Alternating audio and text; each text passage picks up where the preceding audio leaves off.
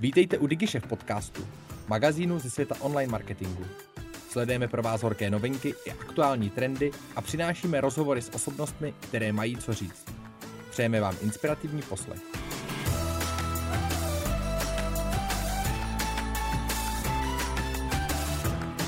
V nedávné době tak profesor Byron Sharp vystoupil na konferenci MI3 pro LinkedIn B2B, kde se poměrně dost opřel do práce Lese Mineta Petra Fielda Long and the Short of It. Specificky se opřel do jejich rozdělení na eh, aktivační a emoční nebo brandovou část, eh, kde za něho tohle rozdělení 60 na 40 není úplně ideální. On přímo uvedl i, že výsledky, které uvedli ve své práci Long and the Short of It, tak jsou podložený špatnýma, špatnýma datama. E, mimo, mimo to, že se opřel do téhle té práce, tak uvedl dvě pravidla, kterých se držet. Hodně to koreluje s pravidlama, které uvádí v rámci jeho knížek, e, jak se budují značky. První pravidlo je, že se musíte v rámci marketingu zasahovat úplně všechny, co nejvíc. Pokud chcete růst, tak ten apel na akvizici je úplně primární. Druhý pravidlo eh, tak se týká vlastně rozdělení budgetu, kdy on dost napadá, eh, napadá budgetování na základě sezónnosti, kdy rozdělení budgetu právě v sezóně je u většiny klientů daleko větší než mimo sezónu.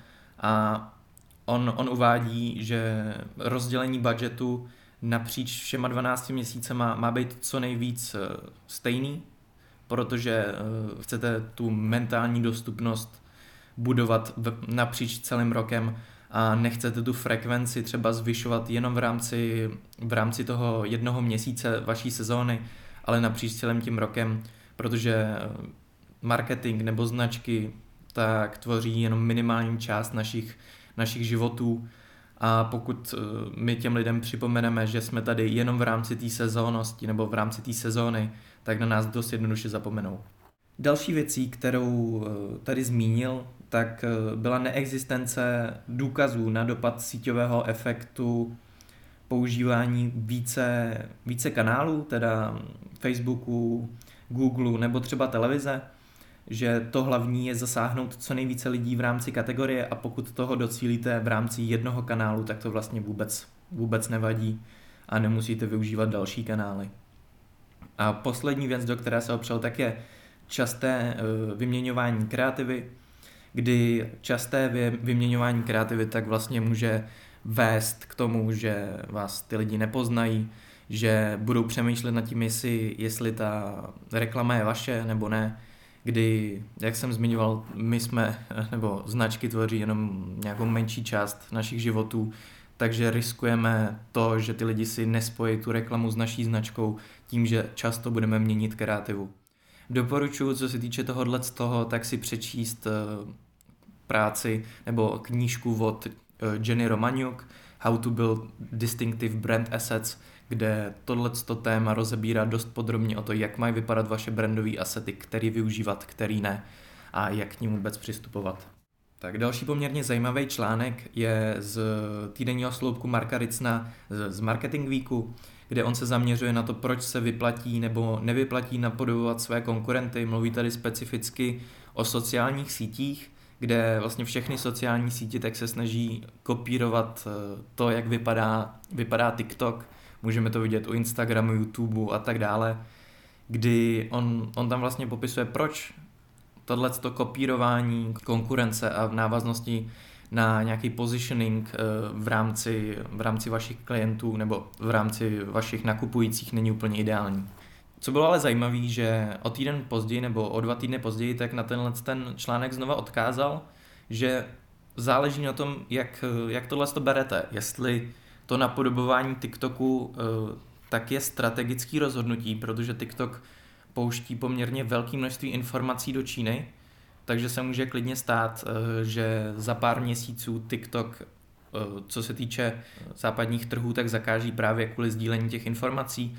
A pak eh, by se napodobování toho TikToku v rámci Instagramu nebo Facebooku mohlo zdát jako poměrně, poměrně zajímavá strategie. Určitě jako většina, většina marketáků, tak eh, řešíte s klientama briefy, tak v nedávné době tak Mark Ritson ve eh, spojení s IPA tak vydali poměrně zajímavou práci zaměřující se na to, jak má vypadat brief, vzhledem k tomu, že briefy se dost často zpracovávají v návaznosti na klientskou práci, tak určitě doporučuji tenhle, ten, eh, tuhle tu práci si přečíst.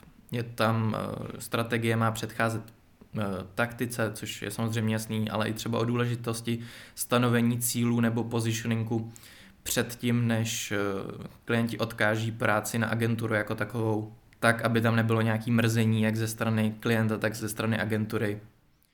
Tak vlastně důležitost toho, jak ten brief má vypadat, co má obsahovat a co od něho čekat. Určitě doporučuji si tuhle tu práci přečíst. Od článků tak se přesuneme k podcastům kde již zmiňovaný Byron Sharp tak navštívil podcast Let's Talk Branding, kde mluvil o rozdílech v lojalitě mezi repertoár a subscription markets. Lojalita jako taková tak je poměrně dost zajímavý, zajímavý téma, pokud jde o marketing, takže uh, určitě doporučuji přečíst si uh, jeho práci, nejenom poslechnout si ten uh, podcast jako takový. Tu práci nazdílíme pod tímhle s tím podcastem, takže koukněte na to.